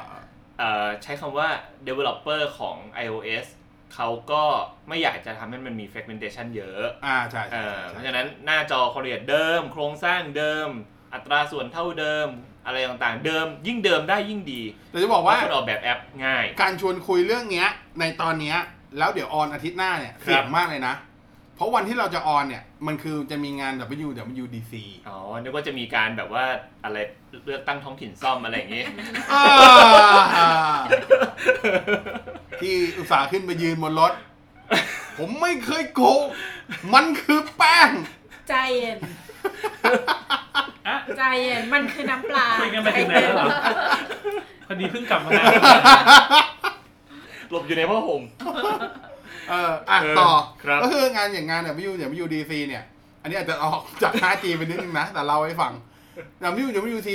หลายคนน่าจะรู้ถ้าเป็นแฟน Apple ก็ตามก็จะรู้ว่า ชื่องานมันก็บอกอยู่แล้วว่างาน Developer Conference DC มันย่อจากว่า Developer C มันคือ Conference ครับ คืองานรวมนักพัฒนาอะไรเงี้ย โดยธรรมชาติมันจะไม่เปิดฮาร์ดแวร์ใหม่เลย ครับ แต่ปีเนี้ยโอ้โห ทุกสื่อ ทุก leaker คือนักปล่อยข่าวลือทั้งหลายอะไรเงี้ย spoil ชนิดที่เรียกว่ายับอะแบบจะมี iMac ใหม่ จะมี MacBook ARM ออกมาจะมี โอ้โหแบบฮาร์ดแวร์ประมาณสี่ห้าตัว คิดไงคิดไงกับ MacBook ARM ครับ ก็ไม่แปลกนะ ก็เราเคยคุยกันแล้วว่าอย่าง iPad ก็น่าจะปูทางไปสู่แบบ เป็นใช้คำว่าโน้ตบุ๊ก replacement ในระดับราคาเริ่มต้นได้กับ iPad OS อะไรเงี้ย ถ้าเกิดเขาจะมาอย่างนั้นเขาก็อาจจะ merge กันก็ได้อืมก็โอเค ไม่ได้นะบีบคอ MacBook ARM จะบีบเกิดคอถ้าจะเกิด บีบคอ Dev เออถ้าจะเกิดก็คือต้องใช้ iPad OS ถ้าจะเกิดก็ไม่ถ้าจะเกิดก็มี Apple เนี่ยที่ทำให้เกิดได้ เพราะว่าใช่เขามี user base เยอะพอที่จะบีบ developer ให้ให้ทำตาม ให้ทำตาม ใช่อะก็นับไปนี้ก็ต้องไปรอดูแต่ว่าก็มันก็เป็นสิ่งที่เราคิดไว้อยู่มาประมาณนึงแล้วว่า Apple น่าจะทำเพราะว่าอย่างน้อยที่สุดก็คือลดการพึ่งพา Intel ด้วย สำคัญที่สุด อืมอืม Intel ช่วงหลังก็อย่างที่บอกอะส่งมีปัญหาเรื่องรายการผลิตส่งมอบนู่นนี่นั่นไม่ได้แล้วนไม่ใช้ AMD เลยอะอืมเอออนนี้ก็น่าสนใจนะ เพราะชิปกราฟิกอะใช้ AMD ใช่ใช่แต่ CPU ยังไม่ยอม ใช่ไหมเพราะมันน่าใช้สจะนับมีเรียนอาจจะมีการเรียกใช้คำสั่งอะไรบางอย่างที่มีเฉพาะอืมก็เป็นไปได้ คือคือ Apple เนี่ยเป็นผมผมอาจจะเป็นมองอย่างนี้ก็ได้ที่ชอบทำเรื่องของการ optimize นั่นคือใช่สาเหตุที่และ อีกอันหนึ่งที่พี่แท็บชอบพูดก็คือ CPU Intel ที่อยู่ใน Mac อะจะเป็นรุ่นที่ Intel เป็น SKU ที่ Intel ทำมาเพื่อ Mac โดยเฉพาะอ่าคือจะเป็นเบอร์ที่มีคุณจะหาได้เบอร์เนี้ยได้เฉพาะบน Mac อ่าซึ่งเราไม่รู้ว่าไอ้เบอร์เนี้ยจริงๆ อาจจะไม่ได้แค่เรื่องของคล็อกอาจจะมีเรื่องของชุดคำสั่งก็ได้อืมซึ่งเราไม่รู้เอ็มนี่อาจจะไม่ยอมไม่ไม่ฉันไม่ทำเพราะแค่นี้กูก็ผลิตไม่ทันแล้วขายดีแล้วเกิน อะไรประมาณนี้นะฮะเออ นั่นคือสิ่งที่เกิดขึ้นก็เดี๋ยวรอดูอีพีนี้ว่าจะมีใครหน้าแหกไหม ปรากฏว่าเปิดมาเลยจ้า ไม่คือถามว่ามันเป็นไปได้ไหมก็ มันก็ได้ เราต้องมีความหวังไม่นี่แต่เอาจริงถ้าถ้าถ้าถ้าคิดไปอีกแบบหนึ่งอะบอกว่า Apple ถ้า Apple คิดว่าอะช่วงนี้เป็นช่วงเปลี่ยนถ่าย 5G อ่าอ่า เขาต้องการเป็น leader แล้วอยู่ดีๆคิดอะไรไม่รู้บอกว่าแม่งเอาละอยากกวาดทั้งอืม ตลาดจบทีเดียว เป็นไปได้ อ่า เพราะว่าคือ on the other hand เนี่ย ถ้าเกิดว่าช่วงเนี้ยจริง ๆ Android แม่งเจ็บหนักมาก เพราะว่าหลักๆเลยคือเรื่องของเรื่องเรื่องของสงครามการค้า ใช่เพราะว่าผู้ผลิต Android 80%อยู่บนจีน อืมและช่วงเนี้ยมีปัญหากับอเมริกา อ่าทำให้จริงๆ เทคโนโลยีหลังจากเนี้ยมันจะพัฒนาช้ากว่าปกติอ่า ที่มันควรจะเป็น เพราะแม่งมีปัญหา แล้วก็ที่สำคัญหัวเว่ยเองเป็นหัวหอกในการพัฒนาหลายอย่างใช่บนฝั่ง Android ก็มีปัญหาใช่ปะเพราะฉะนั้นฝ่าย Android จะ slow อืมทีนี้ถ้า Apple มองว่าไหนๆมันจะเป็นช่วงเปลี่ยนถ่ายเจเนอเรชันแล้วอะอืมซัดทีเดียวให้ตบให้จบไปเลยอะผมอืมว่าเป็นไปได้อืม say ว่าสมมติว่าเนี่ยที่พูดกันมาทั้งหมดเลยเกิดว่า Apple แม่งเอาวะ ปีนี้กำไรน้อยเว้ย แต่แบบกวาดทั้งตลาดได้ แม่งทำได้นะเว้ย ใช่ ใช่ป่ะถ้าพูดปุ๊บนึกถึงแอดโฆษณา ของของ Apple อ๋อ คุณยังใช้ Android อยู่หรือเปล่า คุณจะใช้ Android อยู่เหรอ คือบูลลี่อะคือคือคิดง่ายๆนะนี่คือแอดจริง ๆ นะ แล้วเออนี่คือคืแออด Apple นะ แต่คือว่าที่สำคัญคือประเทศไทยอะไม่เคยมีแอดแบรนด์แบบนี้ใช่ อยู่มานานมากแล้ว อ่าอ่า แล้วไม่มาไม่เว้ย แต่แต่เข้าใจว่าคือแอดเนี้ยมันเป็นแอด global ใช่มันเป็นแอก็ดคื global หมายความว่ามันแคมเปญเล่นทั้งเล่นทั้งโลก ใช่ เพราะฉะนั้นในเมื่อเมืองไทยมี local i ก็ก็แค่แปล ก็แค่แปลใช่ก็แค่แปล คือคือคิดคือคิดตัวแค่แค่แปล คือคิดแค่นี้เว้ยว่าเออไหนๆก็ไหนๆแล้ว อ่า กวาดทั้งตลาดเลยดีกว่า ลองคิดว่าถ้าสมมติ iPhone 12 ออกมาอย่างเงี้ยแล้วใช้แบบทำราคาแค่แบบสองหมื่นต้นๆอย่างเงี้ยอ่า หรือแบบหมื่นเก้าเก้าร้อยซึ่ง Apple ทำได้อยู่แล้ว อ่า ถามว่ามันทำได้ไงวะ คุณคิดว่าต้นทุน Apple แม่ง แพงกว่าคนอื่นเหรอวะ ไม่มีทาง ใช่ Apple เขาพเป็น ยายามบีบด้วยซ้ำ เขาเป็นคนที่ใช้ SKU ซ้ำอืมๆชิปเดิมๆ กล้องโมดูลเดิม คือ Economy of Scale แม่งโหดมาก อืม คือ cost แม่งรีไซเคิลต่ำใช่ รีไซเคิลเปลือกเดิมใช่แล้วอยู่ใน costไอยอันนี้พูดจริงๆแต่ว่า ดูแย่ว่ะแต่คือคือในมันในตอนตอนตอนเป้งพูดมันดูโอเค พอพี่แจ๊คพูดแม่งดูแย่ว่ะคือในในมุมเอ้าของรักสิ่งแวดล้อมไงอ๋อคือในมุมของ cost optimization วานแม่งเกิเถื่ดอน ตื้นมาเลยอาจจะต้องเป็นบริษัทที่แบบต้นทุนเถื่อนมากเออ ๆหนึ่งในบริษัทที่ต้นทุนเถื่อนมากๆ บริษัทหนึ่งอะเพราะฉะนั้นอะเขาทำราคาเขาทำราคาลงมาได้อยู่แล้ว ใช่คือไม่มีทางที่ทำไม่ได้ทำได้อยู่แล้ว คำว่าราคาลงเนี่ยคือไม่ใช่ขายถูกแต่หมายความว่าขายเท่าเดิมใช่ กำไรลดลงอะแหละใช่ก็คือยอมมันกำไรลดลงได้ แต่กำไรก็ยังเยอะอยู่ดี อย่าลืมว่าสามในสี่ของกำไรในตลาดสมาร์ทโฟนอยู่กับ Apple นะ คือถามว่าถ้าวันเนี้ยโทรศัพท์ Android ราคาหมื่นห้าแล้ว Apple บอกว่าฉันขายสองหมื่นคนแม่งยอมจ่ายห้าพันเพื่อไป Apple อยู่แล้ว ถ้าสเปคใกล้เคียงกัน ถ้าสเปคใกล้เคียงกัน อ่าหรือมากกว่านั้นด้วยซ้ำเอาจริงอ่าๆใช่ป่ะเพราะฉะนั้นถ้าวันเนี้ย Apple มองมองไซที่บอกว่าเฮ้ยเห็นละ Android แม่งกำลังอ่อนแอว่ะ ถ้างั้นซัดเลย อ่าเผลอๆแม่งมีดีลกับอเมริกาด้วย อ่าบอกว่า อะเฮ้ย ไหน ๆ ก็ไหนๆแล้วไหน ๆ จีนแม่งก็กำลังแย่มแย่กระทืบเลยแล้วกัน อ่าก็เป็นไปได้ คืออะเวลา พอพูดเรื่องสงครามการค้านะให้มันเข้ากับ 5G ที่เราจะกำลังคุยอยู่ด้วย นิดนึงอะมันยังมีข่าวหนึ่งก็คือหลายคนรู้อยู่แล้วว่าหัวเว่ยโดนสหรัฐแบรนด์ใช่ป่ะ ออกคำสั่งเซ็นล่าสุดทรัมป์เซ็นตั้งแต่ตอนเดือน ประมาณพฤษภาที่ผ่านมาเดือว่าที่แล้วเซ็นต่อไปอีกหนึ่งปีแล้วที่จะให้กระทรวงอ่าให้ไม่ให้บริษัทใดๆก็ตามของสหรัฐเนี่ยทำธุรกิจธุรกรรมใด ๆ ได้เลยกับหัวเว่ยแต่ว่าก็เพิ่งมีสัปดาห์ที่ผ่านมาเพิ่งมีออกข่าวว่าก็มีการแก้กฎนิดนึง ให้บริษัทสหรัฐสามารถที่จะเข้าไปมีส่วนร่วมอ่าเกี่ยวกับการพัฒนา 5G กับหัวเว่ยได้ เกี่ยวกับการพัฒนาอะไรวะ standard 5G ใช่ประมาณเนี้ยใช่อ่า คำนี้เลย ทีเนี้ยพอมีอันเนี้ยทีเนี้ยหลายคนไปโยงว่าเฮ้ยเดี๋ยวหัวเว่ยมันจะใช้ 5G ได้ว่ะเพราะว่ามันผ่อนผันแล้วว่ะทรัมป์มันอ่อนข้อว่าวะอะไรเงี้ยถ้าไปมองถึงความเป็นจริง คือไม่ว่าบริษัทใดจะเป็นผู้พัฒนาเทคโนโลยี 5G ในด้านใดก็ตาม แต่อย่าลืมว่าทั้งโลกมันก็มีคนกำหนดมาตรฐานอยู่ จะเป็น ใช่ ITU จะเป็น 3GPP อะไรก็ตาม อ่า ซึ่งการไอ้ข้อกำหนดแรกของสหรัฐอะที่ทรัมป์เซ็นไว้อะมัน สร้างเงื่อนไขว่าทำให้ว่าเมื่อสมมติว่าคิดง่ายๆแล้วกัน ทุกคนบริษัททุกคนไปประชุมร่วมกันอ่าอ้าวมึงหัวเว่ยกูสหรัฐอ่ามุดกูเป็นต้องออกเทจากต้องออกจากที่ประชุมทันทีเออกูห้ามยุ่งกับมึงไงมันผิดกฎหมายกูไม่ได้อย่างนี้ ก็เป็นการผ่อนผันคือทั้งหมดทั้งมวลก็คือเพื่อให้ไปสามารถต่อสู้เพื่อสร้างมาตรฐานอืมขึ้นมาได้เพื่อเพราะไม่งั้น แต่การว่าบริษัทสหรัฐจะไม่มีปากไม่มีเสียงไปคัดค้านใดๆกับหัวเว่ยใช่เพราะ คำสั่งมึงคือห้ามไปทำธุรกิจธุรกรรมใดๆนึกออกปะเพราะฉะนั้นน่ะ ไม่ได้อะไรนะ แต่ว่า มันกลับมาไม่ได้แล้วครับท่านผู้ชมโอ้โหขนาดนั้นเลยเหรอ จริงๆ มันมันอยู่ในจุดของ point of no return แล้วอ่าถ้าถามผม อ่าสมมติว่าสมมติว่าเลือกตั้งอีกทีทำไม่ได้ อ่า ผมว่าเขาก็ต้องทำตามท่านี้ เพราะไม่งั้นน่ะอเมริกาจะเหมือน เป็นลูกเป็นลูกไล่จีนทันที ใช่ใช่ซึ่งอันเนี้ยมันเป็นมันเป็น global scale มันเป็นสิ่งที่มันเป็นการเมืองล้วนๆร้อยอ่าเปอร์เซ็นการต์เมืองระหว่างประเทศ แล้วแล้วอเมริกาไม่สามารถทำให้ตัวเองอยู่ในสถานะนั้นได้ อ่า เพราะว่าคนแม่งคนอเมริกาเองอะก็จะแบบต่อต้านว่าอ้าวนี่คุณแม่งยอมจีนเหรอวะอะไรอย่างแล้วเงี้ยทุกวันนี้ก็อเมริกาก็ดูแย่มากอยู่แล้วใช่คือคือผมบอกเลยว่าแม่งแม่งแบบแม่งเป็นไปไม่ได้เลย ที่ที่จะก็เห็นด้วยนะ คือ มันให้พูดอีกทีก็จะพูดเหมือนเดิมว่าระหว่างเรื่องหัวเว่ย กับสหรัฐเนี่ย มันเป็นเรื่องไม่ใช่เรื่องส่วนตัว ถึงแม้จะมีอาการจับลูกสาวเข้าไปนู่นนี่นั่นก็ตามอะไรเงี้ย พยายามทำให้ดูเป็น personal issue แต่ในความจริงมันคือ มันคือการการแข่งแย่งขั้วอำนาจใช่ขั้วอำนาจทางเศรษฐกิจอะตลอดตั้งแต่ตั้งแต่ยุคหลังสงครามโลกเป็นต้นมาคือสหรัฐคือขั้วอำนาจทางเศรษฐกิจอันดับหนึ่งถูกปะแต่ทุกคนก็พูดเหมือนกันถ้าเกิดไปดูนักเศรษฐศาสตร์นักการเงินทุกคนก็จะพูดว่าหลังจากนี้หลังจากโควิด มีโอกาสสูงมากที่ฝั่งเอเชียจะเป็นขั้วอำนาจใช่ มากกว่าทางฝั่งของตะวันตก นั่นก็คือจีนนอนมาอยู่แล้ว ในเมื่อเป็นอย่างนั้น เขาก็ต้องทำทุกอย่างเพื่ออะไรก็ได้แบบ ถ้ากู ใช้คำว่าอะไรวะ กูชนะมึงไม่ได้กูก็ก็ตายไปพร้อมกันวะอะไรประมาณเนี้ย เออ ซึ่งถ้าเรามองดีๆอะจริง ๆ แล้วอะ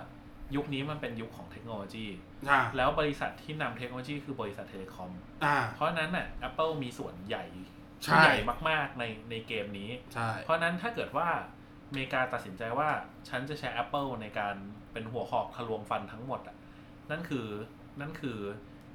theory ทฤษฎีที่ที่เราจะบอกว่าปีเนี้ย Apple อาจจะทำอะไรบ้าๆที่เราไม่คิดก็ได้อืมเพราะว่าแม่งมันมีเรื่องของแบบหลาย ๆ อย่างที่ที่เรามองไม่เห็นเกี่ยวข้องอยู่ด้วย อะอันนั้นคือเรื่องที่เกิดขึ้นนั่นคือเรื่องที่เกิดขึ้นก็เดี๋ยวรอดูว่ามันจะเป็นยังไงแล้วก็นอกจากนั้นเนี่ยผมว่าเดี๋ยวหลังจากเนี้ย ผมว่าตลาดเทคโนโลยีจะจะเป๋ชั่วคราวไปสักพักหนึ่งนะว่าไม่ต้องชั่วคราวตอนนี้ก็เป๋แล้วเพราะว่าเพราะตมัอนนนี้มีก็เป๋แล้วเพราะมันมีปัญหากันเยอะมาก คือตอนนี้ขั้วมหาอำนาจของโลกมีปัญหากันหมดเลย ใช่ เป็นอะไรกันก็ไม่รู้ช่วงนี้ แบ่งฝักแบ่งฝ่ายชัดคือเจนนอกมากนอกๆจากโควิด จริง ๆ ถ้าถ้าถ้าซัมมาไรสิ่งที่เกิดขึ้นตอนนี้นะ นอกจากโควิดแล้วก็จะมีอเมริกาตีกับจีนอ่า เกาหลีเหนือเกาหลีใต้นี่จริงจังเลยนะโอ้โหน่ากลัวมากคืออันนี้โคตรน่ากลัวเลยนี่คือไม่ไม่ได้ล้อเล่นนะอีเกาหลีเหนือเกาหลีใต้แม่งระเบิด ล่าสุดระเบิดไอ้ศูนย์ประสานมันงาเป็นนศูนย์ประสานงานใช่คิดง่ายๆคือเหมือนสถานทูตอะแล้วแม่งคือระเบิดเลยนุ้ยแม่งคือระเบิดแบบศูนย์ประสานงานไม่ได้ตั้งอยู่ยอดภูเขานุ้ยไม่อยู่ในเมืองเออแม่งแล้วคือก็ตุ่มเฮียอะไรของมึงวะแม่งคือการระเบิดสถานทูตซึ่งมันเป็นในในในเชิงของ ในเชิงของ public relation หรือ PR ก็คือประกาศมันสคืงอครามมันคือการประกาศสงคราม ใช่ ไปครึ่งหนึ่งแล้ว ซึ่งจำได้ว่าไม่กี่เดือนก่อนยังยังเห็นภาพจับมือกันอยู่เลยใช่ ใช่ ก็เลยงง แล้วแล้วแล้วแม่งถ้าตุ้มเลยนะตุ้มแล้วทั้งหมดเหี้อะยแม่งแม่งเกี่ยวข้องกันหมด เพราะว่าเหตุผลอันเนี้ยก็คือว่าจริง ๆ แล้วอะมันคือประมาณว่าเกาหลีเหนือรู้สึกว่าเกาหลีใต้แม่งไปฝั่งอเมริกาเยอะเกินไป อ่าอ่านั่นคือจุดเริ่มต้นนะ แล้วก็ไอจุดไอจุดระเบิดเนี่ยบอกมันบอกว่าเพราะว่าเกาหลีใต้พวก เขาเรียกว่าคนที่ทรยศเกาหลีเหนือก็คือพวกที่หนีจากเกาหลีเหนือมา อ่าจะเรียกว่ากลุ่มผู้แปรพัก แปร กลุ่มผู้แปรพักแปรพักใช่คำนี้เลย ส่งส่งเหมือนพปกันด้านั่นคือเป็นแบบพระเอกใบเรื่องปลิวอะไรนะนู่นนี่นั่นอะ เข้าไปเข้าไปเข้าไปแบบเข้าไปโจมตีเกาหลีเหนือบอกว่าเอ้ยไอสิ่งที่คุณมีอยู่เนี่ยมันไม่ใช่อย่างนี้โลกไม่ใช่เป็นอย่างนี้คือเหมือนเหมือนกับ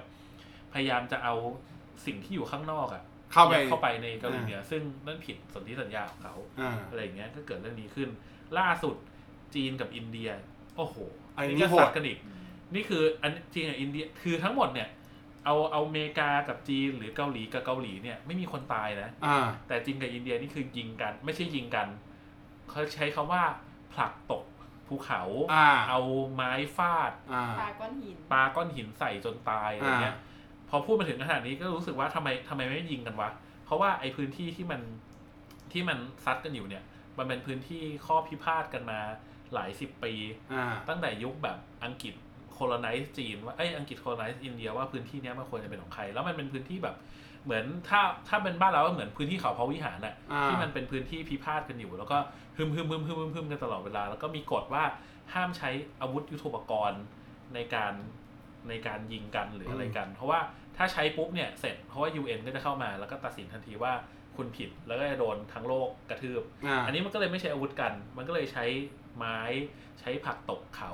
ใช้แบบไม้นี่ถือไม่ถือว่าเป็นอาวุธใช่ไหมฮะไม้ไม่ถือเป็นอาวุธเอาอาวุธหมายถึงคืออาวุธต้องปเรียนรู้ได้ปืแบบนมีดอ่าอาวุธสงครามอาวุธสงครามห้ามอาวุธสงครามเอออาวุธหนักอะเอาง่ายเออกระทืบจนตายอย่างเงี้ยๆได้มาดิครับก็มาดิครับเออมันก็เลยมันก็เลยแบบมาดิครับมันก็เลยเป็นคือถ้าผับจีปุ๊บแม่งแบกกระทะเอากระทะฟาดกระทะกระทะเหล็กกระทะฟาดถูกๆกระทะฟาดอะกระทำไม่ใช่อาวุธไงเออ เอากระทะฟาดซึ่งซึ่งทั้งหมดเนี่ยตึงตึงหมดเลยเพราะว่าจริงๆอะความเครียด ของแต่ละประเทศในช่วงเนี้ยแม่งอยู่ในช่วงแบบช่วงเถื่อนอยู่แล้ว เพราะว่าโดนใช่ โควิดกันไปใช่ป่ะแล้วเวลาที่ประเทศมันอยู่ในจุดที่แบบถอยไม่ได้แล้วอะมันเหมือนหมาจนตอกแล้วอะสงครามจะเกิดขึ้นอืมแบบจริงจังด้วยเนี่ยแหละนั่นคือสิ่งที่เกิดขึ้นจริง ๆ ก็ ไม่รู้อะที่แน่ 5G ก็ไม่ได้โรยด้วยกลีบกุหลาบ เศรษฐกิจโลกก็ไม่ได้โรยด้วยกลีบกุหลาบ แต่ทั้งหมดทั้งมวลมันเกี่ยวข้องดันทะลึ่งเกี่ยวข้องกันทั้งหมด แล้ว 5G บอสแคสก็ไม่ได้โรยด้วยกลีบกุหลาบครับ เพราะฉะนั้นเนี่ย สปอนเซอร์ท่านไหนอยากเข้าเข้ารีบเข้าก่อนจะไม่ได้เข้าช่วงใช่ใช่เออใช่อย่างที่น้ำหวานพูดเลยต้องรีบเข้าด้วย ก่อนจะเอาไม่รู้จะบินเมื่อไหร่ ชาวเขาไม่รู้ว่าจะอยู่ให้ให้เข้าเมื่อไหร่ คือทุกทุกท่านครับ 5G เนี่ยเป็นเครื่องมือทางการเมืองใช่ดีใช่ใช่ที่สุด เพราะว่าเอิ่ม นอกจากแสดงศักยภาพของประเทศแล้วอะมันยังดึงดูดผู้ลงทุนมหาศาล คือจริงๆจำได้ว่าแป้งอะเคยพูด ซึ่งมันก็มันคือความจริงหมายความว่า ทุกคนก็พูดที่เป็นแบบกูรูทุกคนก็ส่วนใหญ่ก็จะพูดเหมือนกันก็คือ ในยุคหนึ่งที่สหรัฐในชุกก่อนหน้านี้อะยุคปี 2000 มาตั้งแต่ปี 2000 มาตั้งแต่ช่วง Y2K นู่นนี่นั่นถ้าใครเกิดทันนะ หมายว่าถ้าใครยังจำได้ว่าทุกคนโอ้โหไอ้เหี้ยกูต้องครัไปบกูต้องไปเปลี่ยนไม่ต้องขยี้เพิ่มครับไม่ต้องขยี้เออตั้งแต่ยุค Y2K มาเนี่ยสหรัฐขึ้นมาเป็นมหาอำนาจของโลกได้ด้วยคำคำเดียวคืออินเทอร์เน็ตอืมนึกออกว่าในยุคหลังจากเนี้ย ประเทศมหาอำนาจต่อมาจะขึ้นมาก็คือคำว่า 5G นี่แหละอืมใครกลุ่ม 5G ได้คือมหาอำนาจโลก คือตอแล้วตอนนเนี้ยแนวโน้มมันคือจีน คือตอนนี้ถ้าเราพูดตรงๆเราอาจเราอาจจะยอมมองไม่เห็นภาพแต่ว่าให้คิดเหมือนถ้าใครเกิดทันฟิปอิเลเมนต์อะคือ 5G แม่งเป็นเหมือนแบบฟิปอินเมนนี่ที่ใช่บูบิลิตป่ะ อ่าใช่ใช่ ที่ที่เป็น แดงๆที่เป็นอ่าเซลเซลฟ์ไดวิ่งคาร์ลอยได้อ่า แมกเนติกคือทุกอย่างมันเป็นไปได้เว้ยมีแต่ว่าหนังตั้งเยอะตั้งแยะ ฟิปอินเมนอะฟิมองเห็นไหมเห็นภาพปะล่ะ กูกูไม่เห็นรถเลยได้ กูเห็นผู้หญิง เออ ไม่ได้นึกเห็นแล้วไม่ได้ได้ อีกฝั่งหนึ่ง Fifth Element ไม่ได้นึกถึงรถลอยได้เลยรถลอยได้ไม่มีตั้งหลายเรื่องเออเออแต่ดูยกตัวอย่าง Fifth Element เอางี้คือมันมัน 5G มันคือ backbone ของทุกอย่างใช่ของหนังไซไฟคือที่เราเห็นของ Cybernet ของ Skynet อ่าอ่าคือถ้างี้ง่ายๆอย่างทุกวันเนี้ยถ้าย้อนกลับไปสักประมาณปี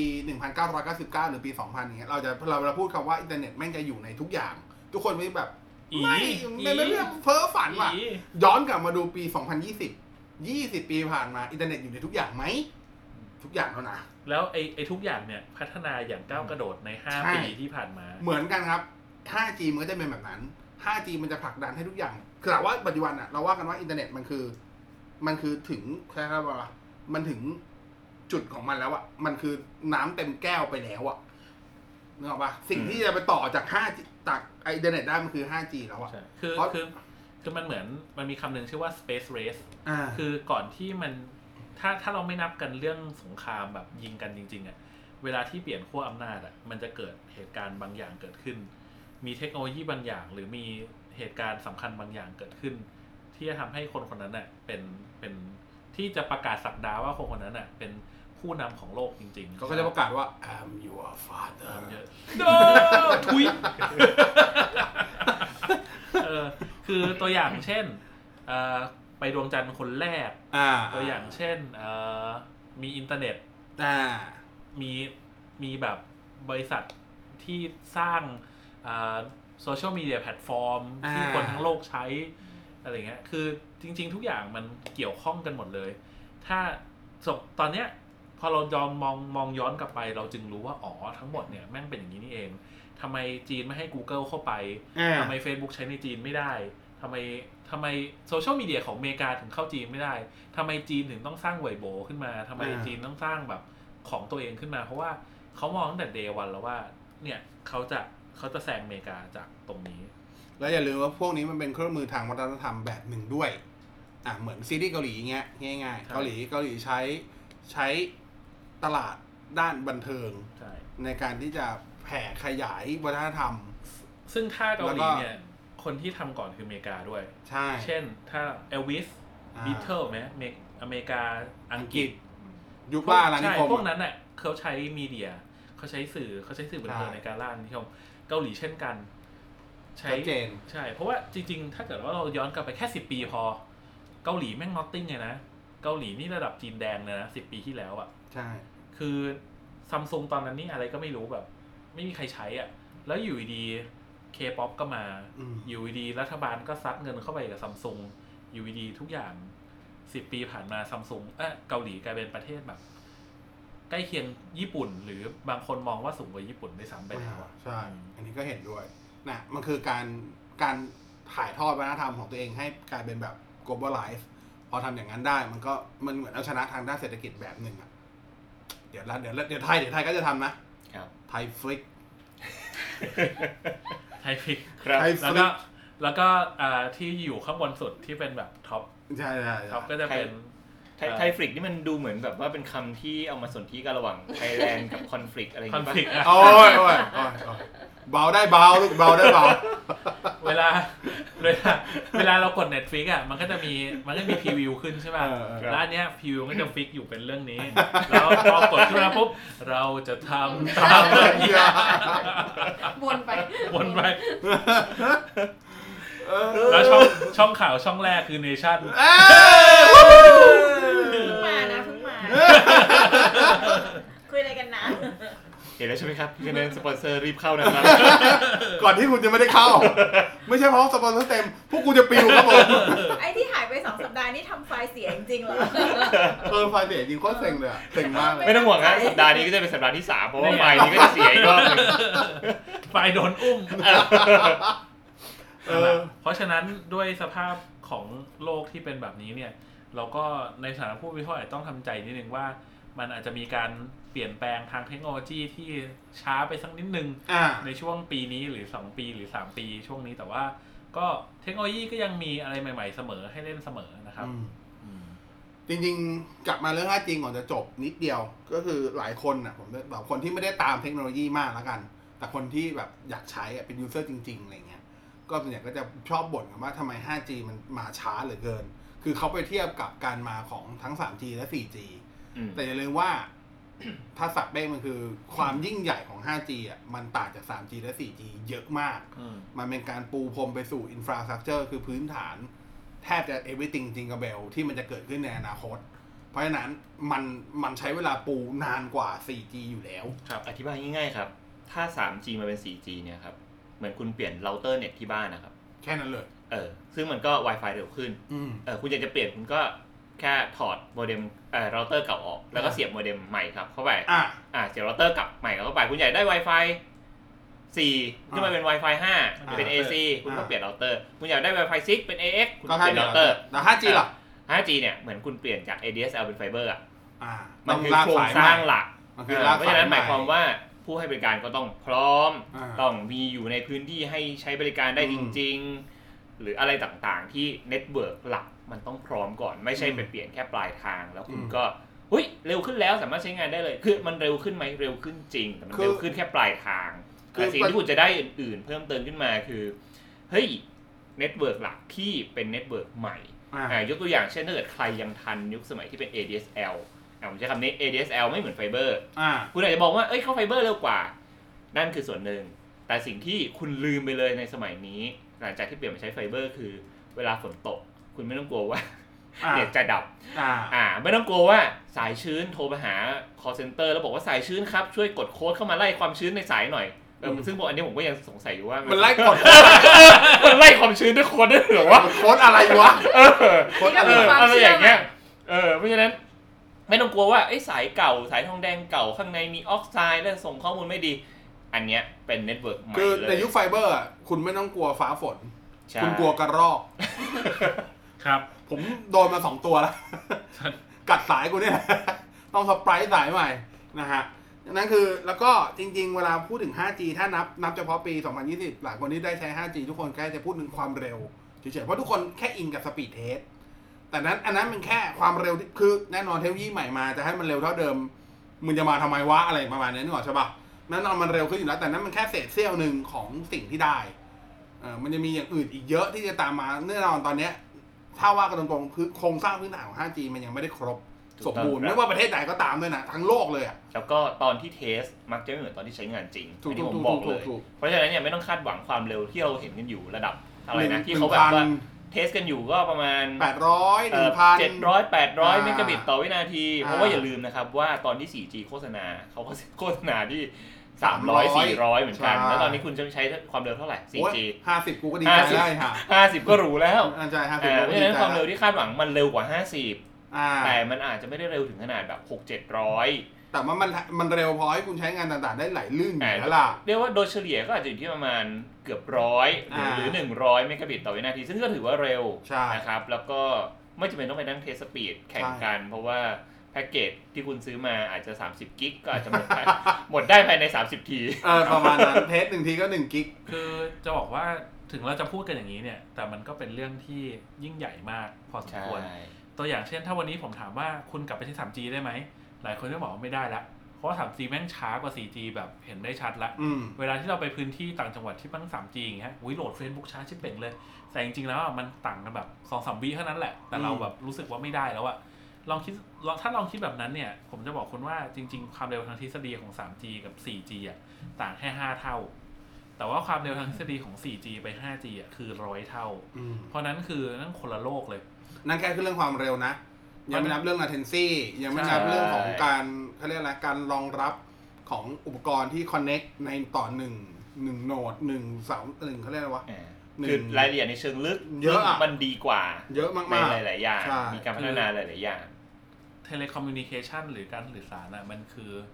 มันคือ backbone มันคือกระดูกสันหลังของอีกหลาย ๆ อย่าง เพราะฉะนั้นให้รู้ไว้ว่าประเทศไทยตอนเนี้ยเราเป็นประเทศแบบ tier one country คือเรามี 5G ใช้ก่อนหลาย ๆ ประเทศในโลก และเป็น 5G แบบจริงจัง แล้วก็เรามีโอเปอเรเตอร์ที่ขยาย 5G แบบจริงจังใช่เพราะฉะนั้นผมบอกเลยว่าเรากำลังอยู่ในประเทศที่แบบมีโอกาสในการเจริญเติบโตสูงมากอ่านะครับ เพราะฉะนั้นสุดท้ายก็คือ ให้ให้รู้ไว้ว่าประเทศเราประเทศไทยเนี่ยยังมีโอกาสในการเจริญเติบโตอีกมากมายอืมจากใช่เทคโนโลยีเหล่านี้ เพราะฉะนั้นก็เอ่อศึกษามันต่อไปแล้วก็ติดตามมันอย่างใกล้ตามชิด มันอย่างใกล้ชิด เพราะว่าถ้าคุณตกขบวน คุณก็จะตกขบวนไปอย่างรวดเร็ว เสริมเป้งนิดเดียวค่ะว่าของไทยเนี่ยจริงจังกับ 5G แค่ไหน จริงจังขนาดว่า2โอเปอเรเตอร์ที่ให้บริการ 5G อยู่ตอนเนี้ยมีเป้าหมายว่าจะเป็นอ่า โอเปอเรเตอร์แรก ๆ ของโลก ที่ให้บริการ 5G แบบ SA คือ stand alone อะทั้งสองค่ายเลยนะ ถ้าที่เรารู้ตอนนี้คือทั้งสองค่ายแล้วนะ พูดอย่างนี้ดีแทคอย่าเพิ่งงอนเนอะดีแทคดีแทคเขารอ 3,500 อยู่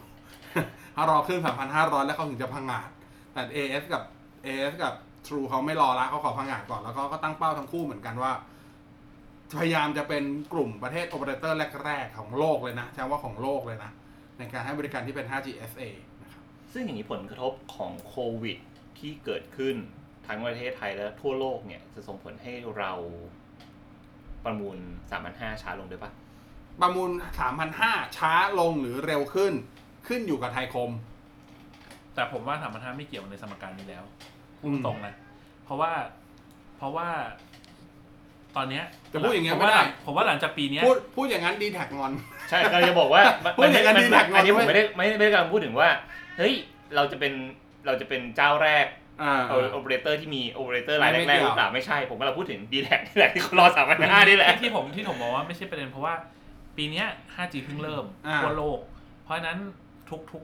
ทุกทุกๆเอ่อทุกทุกๆผู้ให้บริการทุกทุกทุก vendor ทุกทุกแบรนด์เจาะไปทางยุโรปก่อน เพราะว่าอ่ายุ ยุโรปเป็นตลาดใหญ่ ดูจากแบรนด์ support ก็ได้ใช่ คือดูว่าเป็นตลาดใหญ่มาก แล้วก็ infrastructure พร้อม อ่าแล้วก็เป็น operator business อ่า ใช่ป่ะ เพราะฉะนั้นเขาต้องเจาะตรงนั้นก่อนนั้นเป็นทางทฤษฎีไม่มีไม่มีทางไม่มีแบบไม่มีทางไปอยู่แล้ว เพราะฉะนั้นปีนี้ 5G จะแบบใช้ 3,500 3,600เยอะ แต่ว่าตั้งแต่ตั้งแต่ปลายปีนี้เป็นต้นไปอะผมเชื่อว่าทุกๆแบรนด์จะรองรับ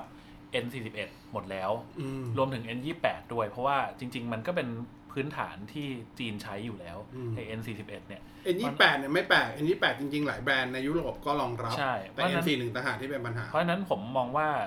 ไม่ต้องไปมองถึง3,500แล้วยังไงก็ตามอะได้ใช้แน่ N41 ในในในในประเทศไทย แล้วก็จริง ๆ แล้วอะผมว่า N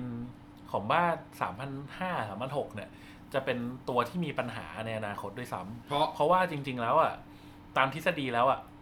ประเทศบนอีควเตอร์หรือเส้นศูนย์สูตรอะมันใช้มันใช้มันใช้คลื่นนี้ไม่ได้ เพราะว่าคลื่นนี้มักจะถูกใช้ไปกับการ broadcast ของของดาวเทีทียมวีและดาวเทียมอืมเพราะฉะนั้นไม่ใช่แค่ปัญหาประเทศเราเป็นปัญหาของประเทศ Southeast Asia อื่นด้วยอ่าเพราะฉะนั้นในอนาคตอะไอปะไอซอฟต์แวร์ที่ build สำหรับ Southeast Asia เขาก็จะ build อยู่บน N41 ก่อนเพ ราะว่ามันจะครอบคลุมทุกประเทศใน Southeast Asia มากกว่าอืมเพราะฉะนั้นถ้าวันไหนถ้าถ้าวันนี้คุณไปจดจ้องที่3 5 0 0อย่างเงี้ยอาจจะมีปัญหาก็ได้อ่าแต่ก็เข้าใจได้นะ อย่าลืมว่า telecom เอ้ยเท่าครับดีแทคตัวบริษัทแม่ก็คือ Telenor อืม Telenor ก็โอเค มาทำตลาดทางในโซน Southeast Asia ก็มียังมีพม่ามีอะไรอยู่แต่ว่าบริษัทแม่หลัก ๆ ก็ยุโรปครับก็ไม่แปลกที่เขาจะเนจีที่เขาจะเน้นอยู่ที่ 3,500อืมอ่า แต่ว่าสิ่งที่น่าสนใจก็คือ แล้วก็หลายคนอาจจะลืมนึกไปจริงเราเคยพูดแล้วแหละ ก็คือไอ้คลื่นที่ปัจจุบันผู้ให้บริการทั้งหลายให้บริการ 4G อยู่มันจะเป็นคลื่น900 850 1,800 2,100 2,300 สามารถเอามาใช้ 5G ได้หมดเลย แล้วก็ผมก็พูดได้ว่าหนึ่งในนั้นก็ค่ายสีเขียวแห่งพหลโยธิน ก็เตรียมที่จะมีการแบบมีแนวคิดแล้วกันในการที่จะ ใช้คำว่าเล่นแร่แปดท่ากับคลื่นที่ตัวเองมีอยู่โดยที่ไม่ง้อ3,500คือเพราะเขายิงเขาก็ไม่มั่นใจว่ากสทชจะจะจะเอาจะยังไงกับยังไงกับชีวิต3,500ยูดีอะไรเงี้ย คืออาจจะใช้คำว่าไม่เชื่อน้ำยากสทชก็ได้อะนะ แต่ว่าคือเขาก็ไม่รู้เขากำลังเอาสิ่งที่มันมีอยู่แล้วในมือมาเล่นแร่แปรธาตุดีกว่า ครับเขาก็เพราะเพราะสิ่งที่เขามีอยู่แล้วคือ Data อยู่แล้วเขารู้อยู่แล้วว่า User ใช้ 2G ยังใช้ 2G อยู่ไหม 2G ไม่มีแล้วยังใช้ 3G อยู่เท่าไหร่ 4G อยู่เท่าไหร่ใช้คลื่นไหนเป็นหลักเขาก็ พื้เล่นนที่แร่ไหนแปรธาตุใช้กันตมารงกไหนขึ้นเป็นหลัก ก็สามารถที่ใช่จะคัสตอมไมได้ใช่รวมถึงคลื่น 5G ที่ประมูลไปแล้ว ทุกวันนี้ก็อาจจะเอาไปใช้ 4G อยู่ ใช่ใช่ก็มีมีแบ่งมีมีแบ่งไปนิดนึงเป็น 2,600 ไปนะคครัรับครับก็ตามนั้นนะครับ นั่นคือทั้งหมดที่คุยกันกับ EP แรกกากลับมาหลังจากหายไป 2 อาทิตย์ของ Boss Cat นะครับ มีสาระผิดปกติมากใช่ New normal จริง New normal New normal โอเค ก็ประมาณนี้เดี๋ยวเจอกันใหม่ EP หน้าครับ Boss Cat ขอบคุณเป้งขอบคุณอ่า แท็บขอบคุณหวานขอบคุณกุ้งด้วยที่หัวเราะใส่เข้ามาเกลียดโดยเฉพาะในยุคที่เป็นเกลียดได้ยังโดยเฉพาะตอนที่เป็นมุกเกี่ยวกับเรื่องของมันคือแป้งครับตามนั้นวันนี้ขอบคุณลาไปก่อนเจอกันใหม่ EP หน้า Boss Cat สวัสดีครับ สวัสดีครับค่ะ